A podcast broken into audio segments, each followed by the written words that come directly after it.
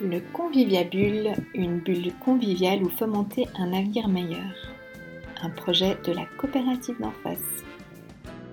Nous avons le plaisir d'accueillir aujourd'hui Fabrice Plon, sociologue, sur le thème Et si on se mettait d'accord sur une nouvelle philosophie politique? avec la présentation du second manifeste convivialiste pour un monde post-néolibéral. Donc voilà, je vais céder la parole à, à Fabrice Plon. Donc il est maître d'enseignement et de recherche à l'Université de, Fribourg, mais il a aussi un ancrage euh, pratique puisqu'il travaille aussi à Job Service auprès de jeunes en, insertion socio-professionnelle. Tu merci, euh, et il est un des cofondateurs de l'archipel convivialiste, euh, en tout cas à Neuchâtel et, Fribourg, et un grand connaisseur de, ce manifeste qui suit depuis de nombreuses années. Donc voilà, je vous souhaite beaucoup de, plaisir pour cette soirée. J'espère que vous aurez autant de, ouais, de plaisir que moi à découvrir ce, manifeste qui se veut vraiment rassembleur et porteur d'espoir. et puis, euh, tu vas parler environ 45 minutes. Euh, ensuite, il y aura un moment de discussion. Puis quand la soif se fera sentir, ben, on continuera à l'extérieur. Voilà. Merci. Bonne présentation, puis merci surtout d'être là. Bah, merci euh, Nathalie pour l'invitation. On pourrait s'arrêter là parce que rien qu'à l'énumération du projet de la coopérative, finalement, je ne vois pas pourquoi on aurait besoin d'un manifeste pour, euh, pour agir. Hein. Donc euh, voilà, ça, parle déjà de soi-même, ce qu'on peut faire comme type d'action. Déjà, je ne suis pas un spécialiste du convivialisme, je, suis le mouvement qui est parti en France déjà au milieu des années 2010 euh, autour de sociologues, philosophes, etc., qui disaient mais qu'est-ce qu'on peut penser sur le monde d'aujourd'hui pour avoir un langage commun sur toutes ces actions qui sont en train de se mener et puis qui, qui, ont un sens, toutes ces actions qui sont en train de se mener, comment leur donner un sens commun. Et puis euh, bah, ce manifeste, c'est un second manifeste, donc disons second, c'est le dernier, hein, euh, pour dire que maintenant ils ont fait leur boulot, c'est aux autres de prendre le, leur lait. Donc je ne suis pas un spécialiste, je m'y intéresse, puis je vais vous faire une lecture qui est vraiment propre, euh, avec aussi un certain nombre d'exemples euh, voilà, qui, peut-être euh, parlent un peu plus de, ça. Donc c'est un isme de plus, vous me direz, libéralisme, socialisme, communisme, convivialisme maintenant. alors, je crois que ça n'a pas pour but de se dire ça va remplacer tout le reste et puis il faut passer un autre, euh, une autre idéologie qui va supplanter les autres. C'est pas conçu dans ce sens-là. Euh, c'est vraiment plutôt de se dire bon, on a besoin aujourd'hui d'avoir une sorte de point d'ancrage philosophique à tout un ensemble d'actions qui existent déjà pour leur donner un peu plus d'ampleur, de, force et de puissance aussi par rapport à ce qui se passe euh, aujourd'hui. Et puis, bah, je vous soumets plutôt une lecture personnelle de ce manifeste ce soir plutôt dans l'idée de la délibération. Donc, euh, je crois que c'est le but du conviviabule, hein, c'est de pouvoir discuter ensemble et puis de faire rebondir les expériences des uns et des autres. Donc, c'est un peu comme ça que j'ai pensé euh, les choses. Donc, j'irai pas au-delà d'une demi-heure, 45 minutes euh, pour qu'on puisse discuter. Alors, dans ce manifeste, c'est pas tant le diagnostic sur la société qu'on vit qui est intéressant. Je crois qu'on connaît tous. Alors, on peut aller plus loin dans la connaissance. Hein, tout ce qu'il y a comme euh, changements qui ont des conséquences euh, sur le, climat, sur la question des inégalités euh, à l'intérieur des pays, mais aussi entre pays sur la Terre, les formes d'extraction ou de prédation économique qui peuvent exister, quelles conséquences ça a localement sur tout un ensemble d'écosystèmes ou de biodiversité. Tous ces, finalement, tous ces constats-là, on, les connaît assez bien. On peut même être écrasé par ces constats parce que plus on va chercher, plus on se sent impuissant hein, par rapport à, l'ampleur de la tâche qu'il y a à faire, puis en même temps l'urgence, en tout cas qu'on peut ressentir à agir. Donc euh, sentir écrasé, devenir impuissant, ben, on ne fait plus rien. Voilà. Donc euh, je crois qu'au-delà de ces, constats-là, euh, il y a autre chose qui est plus intéressant dans ce manifeste. Alors ces constats-là, ils parlent de, de menaces, ils disent anthropiques avec EN, c'est-à-dire Finalement, c'est des formes de désordre, euh, un fonctionnement du monde qui, par ces désordres, entraîne tout un ensemble de menaces euh, qu'on maîtrise plus ou moins bien. Mais surtout, la menace sur laquelle ils insistent, alors c'est un jeu de mots, puisque les intellectuels aiment bien faire des jeux de mots, c'est une menace anthropique, mais avec A-N-T-H-R-O comme anthropos de l'être humain. Donc c'est peut-être ça le, point de départ le plus intéressant, je trouve, dans ce manifeste, c'est de dire, finalement, ce qui joue pas, c'est la manière dont les êtres humains, les hommes et les femmes, pensent leurs relations entre eux et les mènent. Hein, donc comment ils se mettent en relation entre eux. C'est là qui est le principal problème. C'est ce qui va mal au-delà de toutes les autres euh, questions. Euh, donc j'y reviendrai là-dessus, hein, mais euh, finalement, ce qui se passe mal, c'est surtout le fait qu'on pense moins la question de l'être humain comme un être qui est un être relationnel, hein, c'est-à-dire qu'on est fait pour la coopération, pour faire des choses ensemble, et c'est ça cette richesse qui fait qu'on est des êtres humains, mais on est beaucoup plus happé par le fait qu'on serait des êtres humains en concurrence, en compétition pour euh, vivre notre vie. Alors c'est ça qui est plus problématique euh, finalement et sur lequel on peut agir euh, plus rapidement.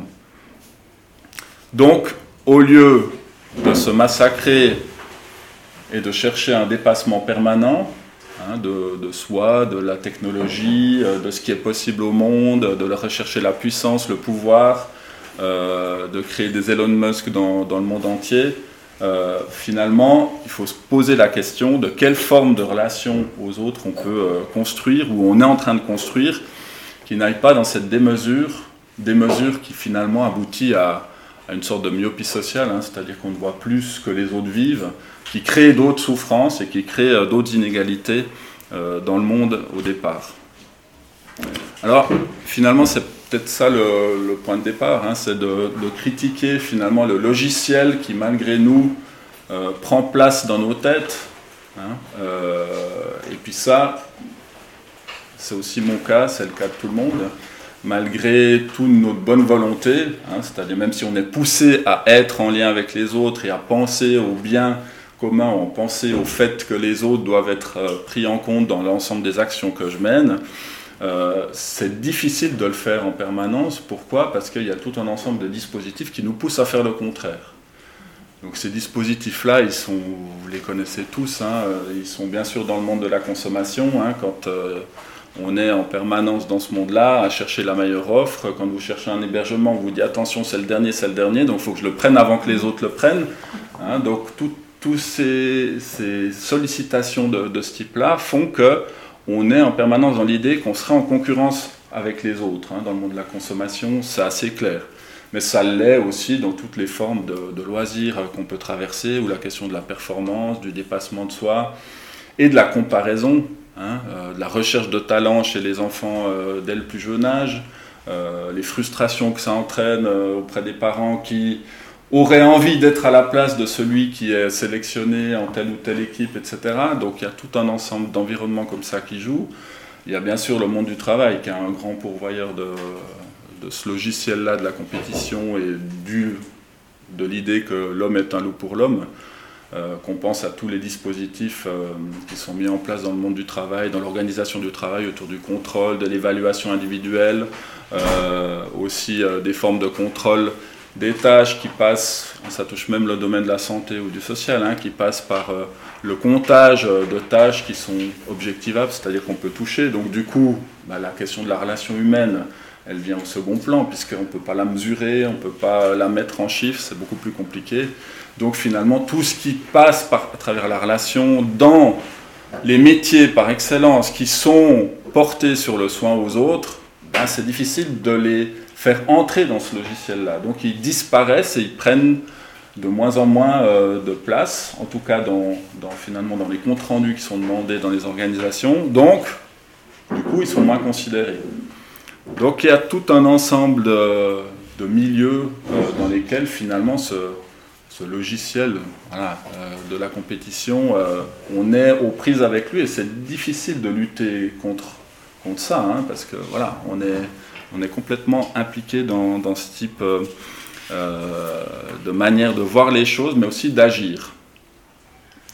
Alors, je n'ai pas parlé de l'école, hein, mais vous voyez bien en quoi aussi euh, toute la manière dont l'école est pensée aujourd'hui, elle est pensée à travers la sélection, hein, principalement, à part certaines exceptions dans le monde où on pense les choses différemment, où on pense effectivement l'enseignement comme étant une richesse quand on est en groupe. D'ailleurs, il y a plein, plein de théories de la pédagogie, encore qui datent des années 60, mais qui ont été obligées qui parle de ça, hein, du fait que l'être en groupe est une richesse beaucoup plus grande que le fait de sélectionner dès le plus jeune âge et de faire des, talents ou développer des talents euh, au détriment euh, des autres. Donc voilà, on voit que finalement tous les milieux dans lesquels on, évolue, on pourrait euh, se poser la question desquels encore, finalement ce qui préside à l'action, en tout cas le cadre qui préside à cette action-là, est plutôt en faveur de cette espèce de logiciel de la compétition. Et puis il faut vraiment se battre au quotidien pour essayer de préserver quelque chose qui nous correspondrait mieux. Alors si vous êtes là, j'imagine c'est aussi le cas, c'est-à-dire que on préfère être en lien ou coopérer pour créer des choses que penser à soi, à son dépassement à soi et finalement au, fait qu'on va marcher sur les autres, on va dominer les autres ou euh, augmenter son pouvoir pour euh, faire sa place.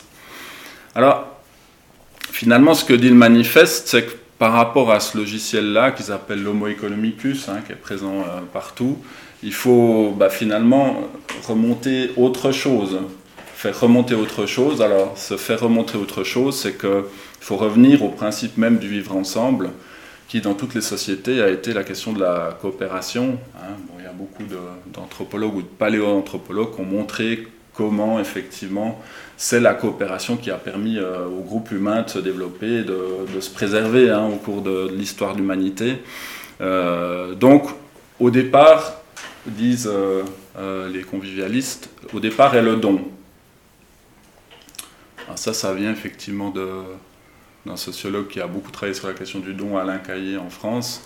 Donc ça, reste un peu une matière, mais au départ, et le don, c'est pas le don euh, idéal euh, où tout est beau, euh, je donne, donc tout se passe bien, hein, mais c'est, de penser la question du don comme étant au principe même de tout ce qui fait une société, finalement au principe même de ce qu'on peut appeler même le politique, c'est-à-dire pour vivre ensemble, ben, il faut donner, il faut rendre, il faut recevoir.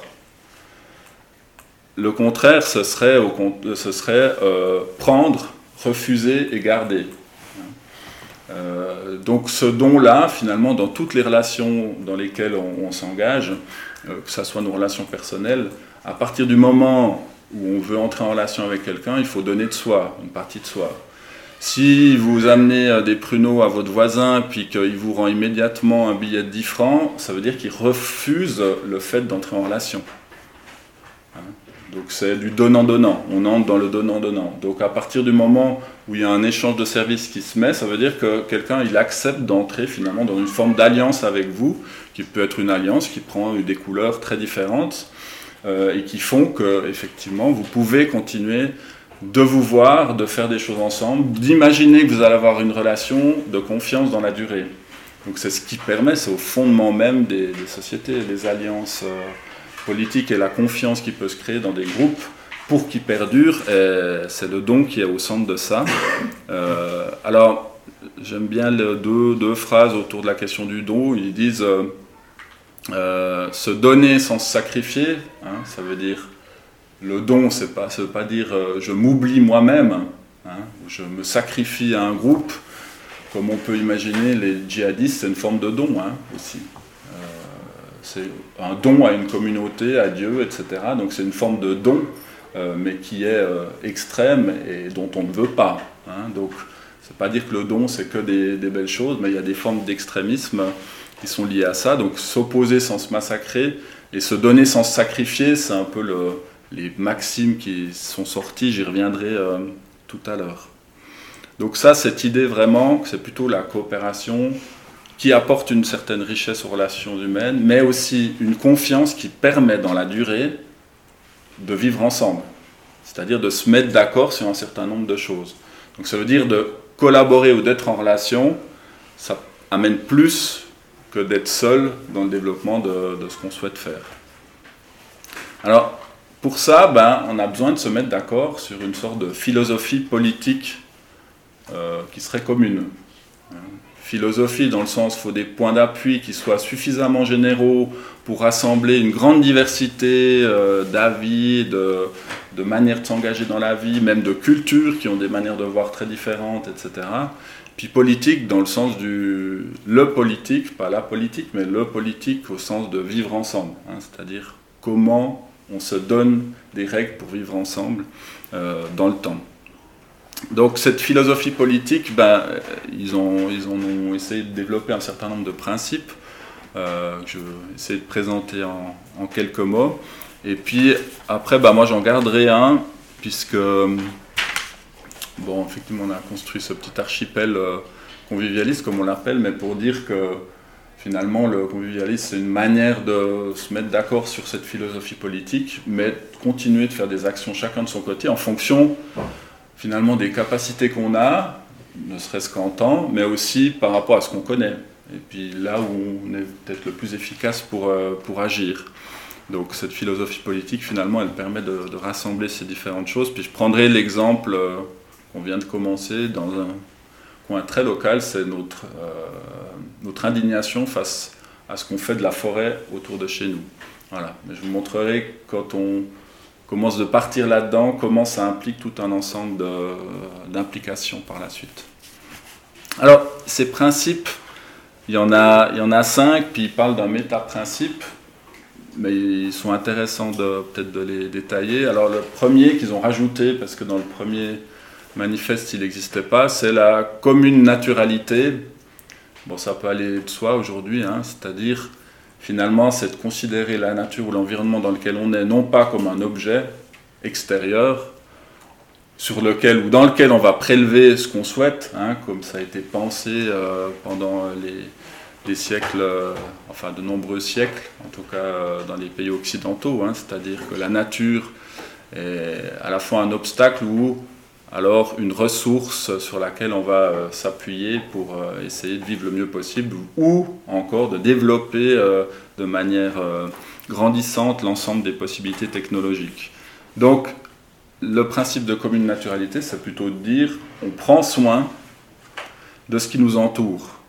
Donc la nature n'est pas un lieu extérieur de prélèvement, mais il fait partie, on fait partie de la nature. Hein. voilà, on est des êtres humains, donc on fait partie de cette nature-là. On a une forme de, prélèvement qui existe, euh, qui a existé depuis tout temps, mais comme les castors, une forme de, transformation aussi de la nature. Hein. Donc c'est simplement de voir finalement comment notre interaction avec la nature, euh, quel impact elle a et quel impact elle a dans la durée. Ça ne veut pas dire qu'on ne doit plus avoir d'impact sur la ou de relation avec la nature, hein, mais c'est quel type de relation on entretient avec cette nature-là et comment on prend soin de cette nature-là euh, pour être en relation avec elle, pour coopérer avec elle. Hein. Donc la nature est comprise non pas comme quelque chose d'extérieur, mais comme quelque chose qui fait partie de, de nous. Donc euh, ça, ils l'ont ajouté, ben, effectivement, c'est forcément lié aussi au développement des idées euh, autour de la question du climat depuis maintenant plusieurs décennies. Le deuxième, qui est assez évident aussi, ben, c'est le principe de commune humanité, hein, c'est-à-dire que on va au-delà des différences euh, de langue, euh, de couleur, euh, de race, de sexe, de richesse, etc. C'est-à-dire qu'on considère un être humain comme un être humain au-delà de toutes ces différences qui sont liées finalement à notre entrée particulière dans le monde, qu'elle soit une entrée géographique, qu'elle soit une entrée dans une famille qui a plus de ressources qu'une autre, que ça soit une entrée par le fait d'être homme ou femme, homosexuel ou enfin, etc. Hein. donc ça, bon, ça, ça va un peu de soi. Euh, mais bah, peut-être un principe un peu moins euh, évident, c'est celui qu'ils appellent euh, de commune socialité. C'est-à-dire, bah, c'est vraiment ce dont je parlais tout à l'heure, c'est-à-dire que les relations sont une richesse pour les êtres humains et c'est même là, finalement, ce qui est le plus important chez les êtres humains, c'est d'être en relation. Hein. bon, ça les psychologues l'ont montré très tôt, hein, c'est qu'effectivement, sans relation, euh, un bébé meurt, euh, même s'il est nourri euh, par une machine. Donc ça montre bien en quoi on se développe à travers les relations dès le plus jeune âge. C'est ce qui nous fait être être humain. Donc le principe de commune socialité, c'est on a besoin de relations. Et c'est les, c'est les relations qui nous font grandir. Et puis, un principe que j'aime bien parce qu'il ça montre, c'est pas naïf, le convivialisme, c'est celui de, ils appellent de légitime individuation. Alors, au-delà des mots qui sont des fois un peu abscons, euh, c'est-à-dire, c'est que finalement, c'est important que chacun développe ses propres singularités. Euh, qu'on permette à chacun, en tout cas, d'avoir euh, sa capacité d'agir, de développer ce qu'il a envie d'être sur Terre. Et ça, c'est un principe qui est fort. Au-delà du fait qu'on doit coopérer, ben, on doit pouvoir garantir cette singularité, mais pas dans une perspective d'individualisme, hein, c'est-à-dire du chacun pour soi, qui serait une possibilité de développer sa singularité, hein, mais plutôt dans celle d'une perspective de liberté qui ne nuit pas aux autres ou qui intègre les besoins des autres dans ce que je deviens. Donc c'est, ça montre que la singularité et le fait qu'on est des êtres humains, euh, c'est très important et il n'y a pas euh, une espèce d'utopisme naïf euh, derrière le convivialisme en disant il n'y a pas d'intérêt privé. Hein. on a tous des intérêts divergents et ça, faut le prendre en compte. On a tous des envies différentes et ça, faut le prendre en compte on veut être quelqu'un et être reconnu pour ce qu'on est dans le monde aujourd'hui, c'est normal, faut le prendre en compte. Et puis, euh, le dernier principe de base, c'est ce qu'ils appellent, euh, que j'aime bien aussi, c'est d'opposition créatrice. C'est-à-dire qu'on n'est pas dans un monde dans lequel euh, il faudrait être tous d'accord. C'est pas ça qui est proposé. Au contraire, l'opposition, notamment quand on veut coopérer, elle est importante. Hein, voilà, ne pas être d'accord, ça permet de découvrir ou d'aller plus loin que ce qu'on pensait au départ, donc d'ajouter encore des éléments à ce qu'on avait prévu au départ, donc d'enrichir tout un ensemble de projets. Euh, donc il y, a besoin il y a besoin du conflit. Hein, il y a besoin d'un conflit, mais d'un conflit qui va sur quelque chose de mieux ou de plus euh, que ce qu'on avait prévu au début. Donc euh, des avis opposés divergents sont normaux, mais comment on peut entrer dans des formes d'opposition, ben, comme je disais avant, sans se massacrer hein, euh, Quelles formes de délibération peuvent avoir lieu ou d'action peuvent avoir lieu euh, en permettant finalement ces antagonismes qui se transforment en quelque chose de positif. Donc il n'y a pas une idée fleur bleue qui dirait que finalement la rivalité n'existe pas, il faut être tous d'accord, il y a un consensus, ce genre de choses, mais la rivalité elle doit être au service du bien commun. Donc c'est peut-être ça qui doit servir, hein. c'est-à-dire on peut s'opposer, on peut s'opposer, même s'engueuler, on peut discuter de projets, de choses comme ça, mais derrière, c'est pas la question égocentrique qui doit prévaloir, c'est pas mon ego d'avoir raison ou comme ça, mais c'est finalement qu'est-ce qui est le mieux pour l'ensemble, d'un groupe à un moment donné ou d'une action à un moment donné. Donc ça, c'était ce cinquième principe. Et puis, il parle d'un sixième, finalement, qui serait un peu un méta-principe supérieur aux autres, hein, qui contrôle un peu les autres principes, en quelque sorte. C'est ce qu'ils appellent la maîtrise de l'ubris. L'ubris, euh, en grec, hein, c'est la démesure, c'est vouloir se rapprocher de Dieu. Donc c'est l'arrogance de vouloir euh, la toute-puissance.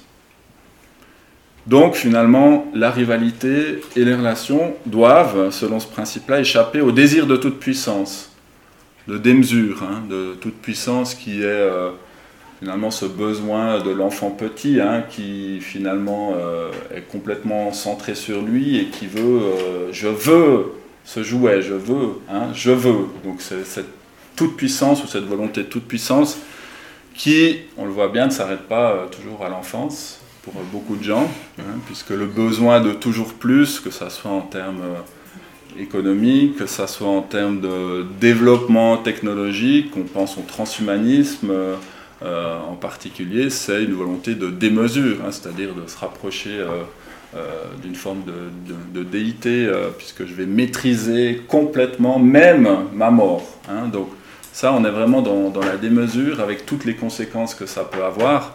Euh, en termes finalement de, maîtrise des ressources économiques, de, euh, de destruction euh, de la nature, enfin voilà, hein, toute la démesure, on voit ce qu'elle amène. Donc finalement, c'est une forme de méta-principe qui doit contrôler les autres. Pourquoi? Parce que ça peut être bien d'être le meilleur, effectivement, hein, développer sa singularité, sa singularité. Ils disent c'est plutôt bien d'essayer de, s'améliorer ou d'être le meilleur dans un certain nombre, mais dans le but de satisfaire aussi le besoin des autres. Euh, et puis, ce méta-principe, c'est un garde-fou par rapport aux autres. Pourquoi? Parce qu'on peut imaginer que l'amour de la nature, il se transforme en haine des êtres humains, concret. Hein. Donc c'est une forme finalement de garde-fou par rapport à la commune naturalité. Jusqu'où on va dans, dans finalement dans, dans la, la, relation avec la nature Est-ce qu'on s'oublie ou est-ce qu'on oublie les êtres humains dans cette nature hein, Ça peut être une forme de déviance finalement de cette commune naturalité. Ou que la commune socialité, le fait que les relations sont des richesses, se transforme en corporatisme, en clientélisme, en nationalisme, en racisme, puis c'est une forme de déviance possible, hein, du fait d'être ensemble et du plaisir d'être ensemble. Dans tous les groupes, il y a un risque à un moment donné que le plaisir d'être ensemble se manifeste par une exclusion de ceux qui veulent venir ou de ceux qui sont différents. Hein, puisque ben, finalement un groupe, il, a un plaisir à être ensemble, il va se dire c'est ça qu'on a en commun, hein, mais plus on développe ce c'est ça qu'on a en commun, moins on est euh, tolérant par rapport à ceux qui sont différents, déjà autour de ce groupe-là, et plus on va développer des formes d'exclusion vers l'extérieur, euh, ou alors des formes d'arrangement entre soi qui excluent complètement les autres et qui ont des conséquences sur les autres, hein, en termes euh, négatifs quand on parle, du clientélisme ou typiquement du corporatisme. Et puis ben, le fait de développer ses propres potentialités, ses capacités, hein, ce principe d'individuation, bon, ben, là il peut se transformer en individualisme qui est indifférent aux autres. Hein, c'est-à-dire voilà, je pense ma propre manière de faire, euh, et puis je, me fiche complètement euh, des autres. Hein. Je suis dans mon propre jardin, j'ai ma propre propriété, j'y fais ce que je veux, euh, peu importe ce que les autres pensent. Et puis l'opposition finalement créatrice, elle peut se transformer en un, combat des égaux. Hein. comme le disent, j'aime bien cette formule dans le manifeste, ils disent dans un narcissisme des petites différences.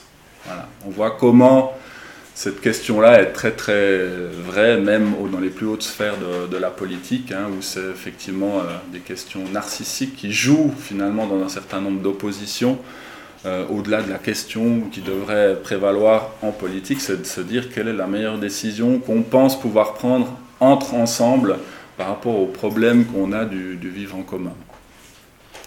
Donc euh, voilà un petit peu pour faire un tour. Alors il y a plein d'autres choses qui sont amenées par le convivialisme, mais il me semble que ces principes-là, ils sont intéressants parce que à la fois ils permettent de, se mettre d'accord sur un certain nombre de choses, puis de voir un peu les déviances ou les, côtés négatifs qui pourraient découler de ce qui nous paraît comme euh, étant de bons sentiments. Hein. notamment euh, voilà, le fait d'être en relation, il faut toujours être attentif à quel type de relation on développe. Euh, il y a toujours la face finalement euh, noire hein, des relations qui peut, apparaître. Et puis dans toutes les expérimentations, je pense que vous aurez plein d'exemples, cette attention elle doit être permanente, hein, c'est-à-dire sur cet équilibre, euh, notamment quand il y a des questions économiques qui apparaissent dans un groupe. Hein, pour m'occuper depuis une dizaine d'années aussi des jardins coopératifs au Locle, qui inclut plutôt des personnes qui sont exclues du marché du travail. Dès qu'il y a des questions de distribution qui apparaissent, c'est très compliqué, il faut être très attentif. Parce que la logique qui veut que moi j'ai pas eu, euh, j'aimerais ça, pourquoi lui il a eu, etc., on, intervient vite dans le comptage et ça peut euh, se transformer en des formes de, euh, conflits individuels qui sont très vite présents. Hein. Donc on est toujours dans des équilibres et comment on est attentif à ces différentes choses-là, je trouve c'est ça qui est intéressant dans le convivialisme. Hein. c'est pas, euh, comme je l'ai dit, c'est pas ce côté fleur bleue où tout le monde est gentil et puis on va bien s'entendre. C'est qu'on sait comment sont les relations sociales. Elles, peuvent amener beaucoup de richesses à condition qu'il y ait un certain nombre de, euh, de principes qui soient maintenus et qu'il y ait une attention des uns et des autres envers toujours cet objectif de faire euh, des choses qui répondent finalement aux, aux, besoins aussi des autres ou aux soins qu'on accorde aux autres aussi comme aux soins qu'on accorde à soi-même. Alors juste pour terminer, euh, j'aimerais euh, prendre un, petit exemple qui, qui, mélange deux choses, qui mélange ce principe de commune naturalité et puis qui est aussi un ensemble de propositions hein, sur, euh, dans le manifeste du convivialisme autour de finalement comment on peut mettre ça en place à un niveau plus global hein, dans un monde démocratique qui rejoue euh, ce que dit Churchill, hein, la démocratie est le, pire régime au monde à l'exception de tous les autres. Mais du coup, qu'est-ce qu'on en fait, étant donné qu'aujourd'hui dans le monde, on a aussi des pays qui se réclament de démocratie, hein, que certains ont appelé les démocratures, hein, qu'on pense au Brésil de Bolsonaro par exemple, ou ce genre de choses. Donc, qu'est-ce qu'on fait finalement des, des, structures qui permettent la délibération euh, si on veut avoir une opposition créatrice, si on veut permettre à tout le monde de, développer sa singularité, si on veut permettre plutôt que la compétition se développement des relations, etc., etc. Alors ce qu'ils disent, c'est qu'effectivement, à côté de cette démocratie représentative qui est bien présente dans tous les pays dits démocratiques, il faut avoir aussi un ensemble d'autres types de démocratie qui ont aussi un ancrage historique euh, qu'on peut retrouver, mais une, ben, c'est la démocratie participative, c'est-à-dire que ça doit pas être seulement, les décisions ne doivent pas être seulement le fait de, des élus, hein, de ceux qui sont représentants, qui nous représentent, euh, donc qui sont en représentation aussi, mais toutes, toutes sortes de formes. Alors, on pense à la démocratie directe ou les formes de, euh, consultation de la population ou de, de projets participatifs, etc. C'en est une, mais ça suffit pas. Il faut aussi des lieux de délibération. Alors ici, c'en est un. Il faut euh, des lieux dans lesquels finalement euh, tout puisse être discuté euh, qu'il puisse y avoir une forme de, transparence sur des thèmes très différents, où les gens puissent s'approprier un certain nombre de connaissances sur tout un ensemble de, thèmes, et puis qu'ils puissent effectivement solliciter à un moment donné la démocratie représentative ou créer des projets propres qui vont éclore depuis le bas et donner des idées plus loin ou se développer plus loin, etc. Donc il faut cette forme de délibération et maintenir cette forme de délibération euh, pour avoir cet équilibre. Sinon, cet équilibre n'existe pas. Alors, pour prendre mon exemple de, de la forêt, juste pour vous raconter, bah c'est une forme d'anecdote, mais qui est très récent. Euh, ben, donc, moi j'habite le Val de Rue, donc tout un ensemble d'habitants du quartier, en se promenant dans la forêt, en plus dans le confinement, on se promène encore plus, hein, mais on s'est rendu compte euh, en observant, enfin, on était de plus en plus indignés par toutes les formes de, euh, d'interventions qui ont lieu euh, dans la forêt. Alors ça fait longtemps, mais peut-être ça s'est manifesté de manière encore plus pressante ces dernières années, que je, que, je, vais reprendre. Et puis on s'est dit, mais qu'est-ce qu'on va faire de ça? Alors la première chose, c'est de s'en parler, hein, d'en parler. Et puis on a bien vu, puisque un certain nombre ont rencontré l'ingénieur forestière, que finalement on avait droit à un discours un peu convenu euh, sur le fait qu'effectivement il pensait à la forêt, mais que la forêt était aussi euh, l'objet d'une exploitation économique, mais qu'il faisait attention, que c'était euh, dans l'idée d'une forêt durable, bref, avec tout un discours déjà construit, hein, c'est son métier, on ne peut pas lui en vouloir, donc il y a, un discours prêt, prêt à porter, hein, prêt à penser, prêt à utiliser finalement qui est assez difficile à contrer, puisque bah, l'experte de la forêt, euh, c'est elle, puisqu'il y a tout un discours qui est, pré-mâché, puisque ça revient à l'intérieur d'une politique, etc. Donc, d'abord, bah, c'est d'essayer d'un peu, euh, ce qu'on a essayé de faire, c'est d'essayer de détailler ce qu'on avait observé, et puis de mettre des mots dessus, et puis petit à petit aussi d'aller chercher euh, des personnes à qui on, en parle. alors, une chose qui nous a marqué, c'est euh, le fait qu'il y ait très peu de vieux arbres euh, dans nos forêts. Hein, euh, vieux arbres, je veux dire 200-300 ans, puisque à 80 ou 100 ans, on est face à des adolescents, hein, si on s'intéresse un peu à, la question de la forêt. Sachant qu'il faut un équilibre aussi pour que la forêt se régénère et pour qu'il y ait aussi des formes d'échange à l'intérieur des forêts, on se dit, c'est un problème. Qu'est-ce qui fait qu'on a peur des gros arbres hein? D'ailleurs, c'est le cas dans les villes. Hein. Chaque fois qu'il y a un arbre qui prend trop de place, euh, voilà, il y a tout un ensemble de personnes qui, se disent Oula, on va être dépassé par la nature. Il faut faire attention, on va être dépassé par la nature. Donc il y a une sorte d'impulsion comme ça qui vise à se dire bah, dès qu'il y a quelque chose qui dépasse ou qui, est trop gros, on va s'en occuper puis on va le, détruire. Euh, donc ça c'est un premier. D'autre part, on a constaté que l'abattage des arbres, hein, donc ce prélèvement euh, des arbres dans la forêt, il était plus précédé d'un élagage, c'est-à-dire d'enlever les, branches. Donc du coup, quand les arbres tombent, ils entraînent plein d'autres dans la chute, des petits, des grands, etc. Donc ils font des dégâts alors même que l'ingénieur forestier nous disait ben, on prélève euh, délicatement, on fait tous les 10 ans dans un même endroit pour permettre de régénérer, mais finalement ces formes d'intervention sur la forêt entraînent des massacres beaucoup plus grands euh, et même font tomber des, des arbres voisins, euh, blessent d'autres arbres, donc du coup détériorent l'état sanitaire, on pourrait dire, hein, avec tout un ensemble de blessés dans la forêt. Une autre chose, ben, c'est que certaines coupes faites dans la forêt, elles entraînent des changements des flux d'air. Et donc, il est de plus en plus fréquent, nous, d'observer des arbres déracinés euh, aux endroits où finalement ils protégeaient euh, du vent les autres arbres. Donc ça crée des poches d'air qui entraînent des, dégâts euh, plus loin. Comme un problème important qu'on bétonne ou qu'on tout cas, on ramène des déchets bitumineux, hein, ça on l'a constaté euh, d'ailleurs tout près de chez nous, des déchets bitumineux de nuit, hein, donc tous les déchets euh, finalement des chantiers, euh, en les déversant sur des chemins forestiers, donc en élargissant d'un mètre de chaque côté.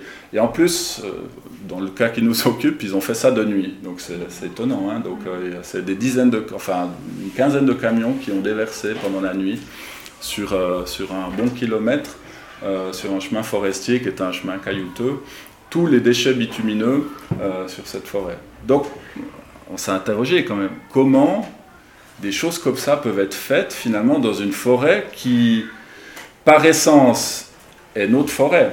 C'est pas celle de ceux qui l'exploitent, c'est euh, finalement c'est la forêt dans laquelle on vit comme habitant localement, qui fait partie de notre commune naturalité. Hein. Alors, qu'on ait une vision euh, de la forêt comme lieu où je vais courir, que ça soit une vision euh, parce que j'aime la botanique, que ça soit euh, simplement un paysage même. Hein. on a tous des, perceptions de cette forêt-là, donc finalement on a notre droit, notre mot à dire. Hein. finalement on peut délibérer sur quelle relation on va avoir avec la forêt.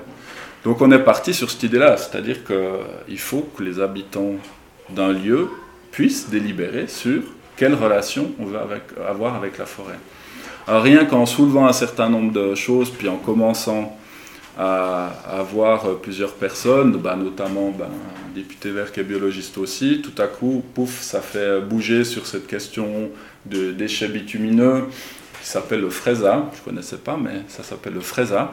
Euh, et ben, il a remonté ça à la commune qui, a envoyé tout un ensemble de directives euh, de centaines de pages pour dire oui, c'est quand même juste ce qu'on fait. Euh, mais ça remonte au Grand Conseil. Enfin voilà, donc on a lancé quelque chose qui bouge déjà. Et puis notre idée à nous, c'est pas de dire euh, on est contre les bûcherons, parce que finalement, ceux qui font ce travail-là, c'est des bûcherons. Hein. Euh, mais c'est de se dire dans quelle finalement manière de travailler sont pris les bûcherons. On s'est rendu compte que finalement il n'y avait pas assez de travail pour les bûcherons dans un lieu, donc ils inventent des chantiers. Et puis comme il y a peu de temps pour retirer les arbres, eh ben, ils vont avec euh, les gros tracteurs forestiers, ils retirent très rapidement les arbres, donc ils font des tranchées énormes parce qu'ils n'ont pas le temps d'élaguer sur place, de venir euh, chercher ensuite les billots. Euh, certains billots, ils pourrissent dans la forêt, etc. Donc c'est des formes finalement d'organisation. Plus on va dans le détail de, ce projet, plus on se rend compte finalement qu'il y a des formes de routines administratives qui sont mises en place à l'intérieur d'une commune qui ont ces conséquences-là. Hein, donc c'est pas que c'est pensé à l'avance comme étant une méthode d'exploitation euh, qui est prédatrice, hein, c'est tout un ensemble de routines qui s'additionnent les unes aux autres et qui font qu'il y a des dégâts euh, très importants qui sont faits dans, cette forêt-là. Donc voilà, juste pour prendre un exemple, dès qu'on va tirer quelque chose, bah là on a déjà lancé, mais notre idée c'est par la suite de réunir des, puisqu'on en connaît plusieurs, des, des bûcherons pour leur demander leur avis là autour et puis petit à petit d'aller voir des gens qui peuvent être intéressés par cette question, non pas pour monter une grande opération euh, symbolique, mais pour petit à petit instaurer cette délibération. C'est-à-dire que les gens commencent à se dire, ah mais oui, qu'est-ce qu'il est en train de se passer là? Et qu'est-ce qu'on fait? Qu'est-ce que, Quel avis j'ai là-dessus?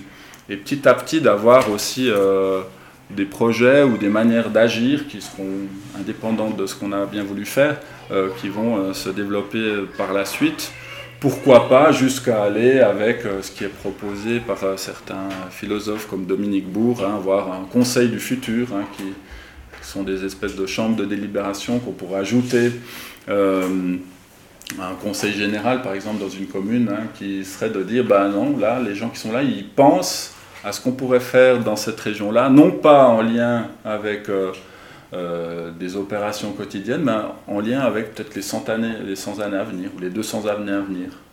Comment on pense le futur et quelles sont les actions maintenant qui ont des conséquences. Euh, ça. Alors c'est clair que la forêt, vous la touchez maintenant, ça a des conséquences pour 100 ans. 100 ans hein. Donc ça, on est vraiment dans, ce type de temporalité-là. Voilà donc euh, l'idée, puis finalement ce qui est important c'est aussi de se réunir autour d'un feu de bois. D'ailleurs c'est la prochaine euh, rencontre convivialiste, euh, puisque le bois a sept vies, donc le feu de bois et la torée est aussi une de ces sept vies.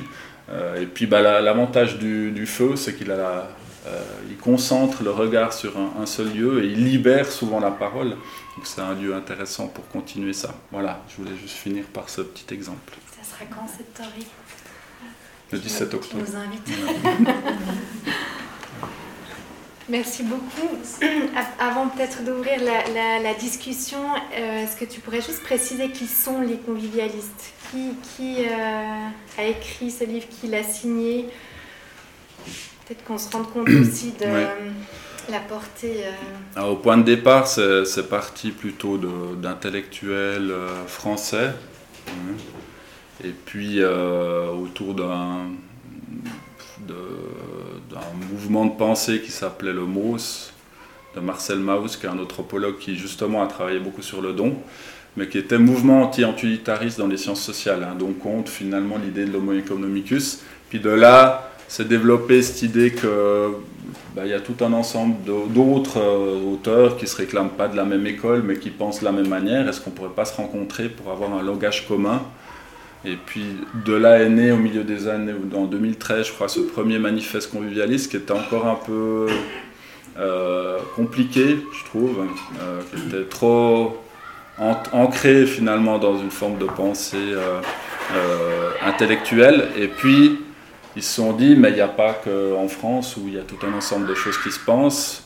Selon les cultures, on va euh, intégrer différemment ces idées-là ou se les approprier différemment. Donc, ils ont euh, créé une forme d'international avec euh, beaucoup d'autres auteurs qui ont signé ce nouveau texte avec tout un ensemble de rencontres, que ce soit aux États-Unis, que ce soit en Amérique du Sud, que ce soit en Asie, que ce soit en Afrique, etc. Donc, finalement, ce second manifeste, il intègre les apports de, de toutes ces, ces autres personnes-là. Voilà. Mais l'idée étant que c'est finalement un langage hein, qu'il faut s'approprier euh, pour pouvoir continuer sous forme d'archipel. L'archipel voulant bien dire qu'il y a des îles, mais qu'il y a une forme de communauté euh, qui est présente là-dedans.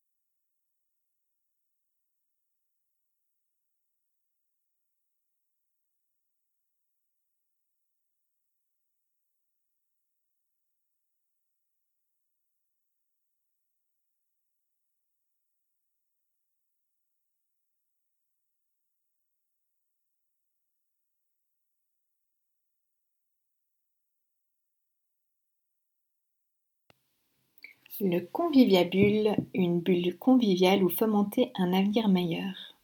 Un projet de la coopérative d'en face.